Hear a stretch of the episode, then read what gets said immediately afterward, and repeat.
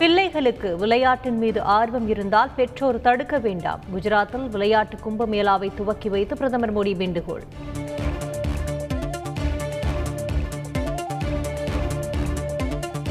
சோனியா காந்தி தலைமையில் டெல்லியில் இன்று காங்கிரஸ் செயற்குழு கூட்டம் கூடுகிறது. கட்சிக்கு நிரந்தர தலைவர் நியமிக்கப்படலாம் என்று எதிர்பார்ப்பு.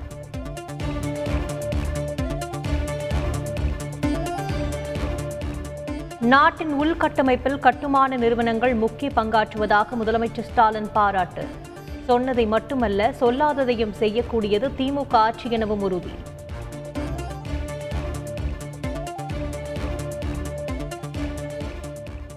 இரண்டு நாள் பயணமாக ஆளுநர் ஆர் என் ரவி தஞ்சாவூர் பயணம். உலக புகழ்பெற்ற தஞ்சை பெரிய கோவிலில் சுவாமி தரிசனம்.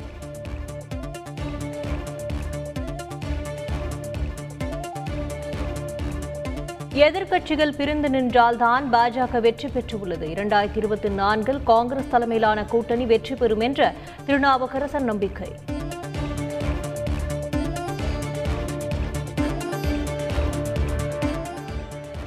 உள்ளாட்சி அமைப்புகளில் காலியாக உள்ள அறுபத்தி இரண்டு பதவிகளுக்கு மார்ச் இருபத்தி ஆறாம் தேதி மறைமுக தேர்தல். மாநில தேர்தல் ஆணையம் அறிவிப்பு.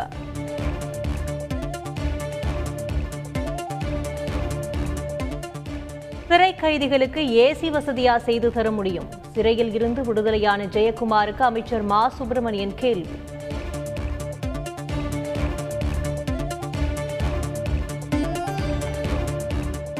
முதியோர் உதவித்தொகையை திமுக அரசு நிறுத்தியுள்ளதாக புகார். போராட்டம் நடத்தப்படும் என முன்னாள் அமைச்சர் ஆர் பி உதயகுமார் எச்சரிக்கை.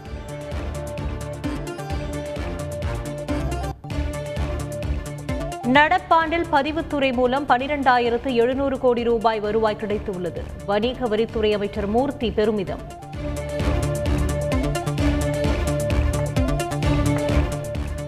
அரசியல் அதிகாரத்தில் பெண்கள் வலிமை பெறவில்லை. சட்டம் இயற்றும் இடத்தில் பெண்கள் இருக்க வேண்டும் என திருமாவளவன் பேச்சு.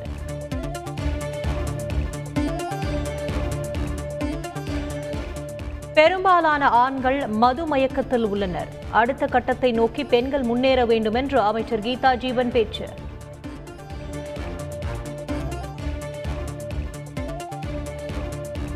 கொடைக்கானலில் மூன்றாவது நாளாக நீடிக்கிறது காட்டுத்தீ தீயை அணைக்க முடியாமல் வனத்துறையினர் திணறல்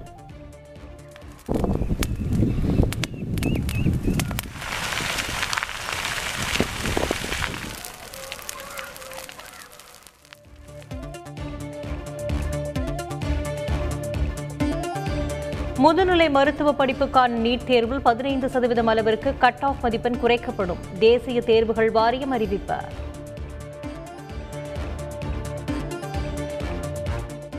பயிற்சி பள்ளிகளில் புதிய வாகனத்தை பயன்படுத்தும் உத்தரவுக்கு எதிராக மேல்முறையீடு. போக்குவரத்து ஆணையர் பதிலளிக்குமாறு சென்னை உயர்நீதிமன்றம் உத்தரவு.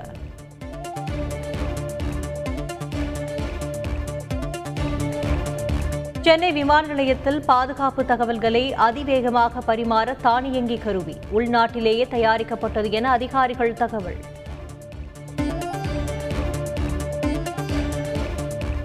லைகா நிறுவனத்திடம் பெற்ற கடனுக்காக பதினைந்து கோடி ரூபாயை நிரந்தர வைப்பீட்டாக செலுத்த வேண்டும்.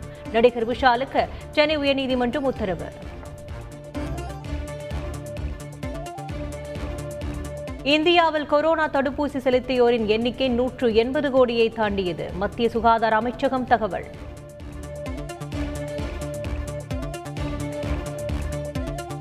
பீகாரில் மருந்து கடைகளுக்கு தீ வைத்து எரிப்பு. போதை மாத்திரைகளை தர மறுத்ததால் மாணவர்கள் ஆத்திரம்.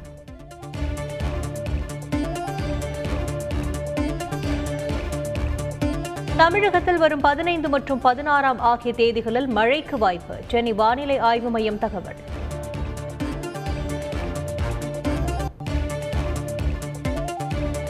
ரஷ்ய அதிபர் புத்தினுடன் நேரடி பேச்சுவார்த்தைக்கு தயார் என உக்ரைன் அதிபர் அறிவிப்பு. இஸ்ரேல் பிரதமர் மத்தியஸ்தராக இருக்க வேண்டும் என்றும் கோரிக்கை.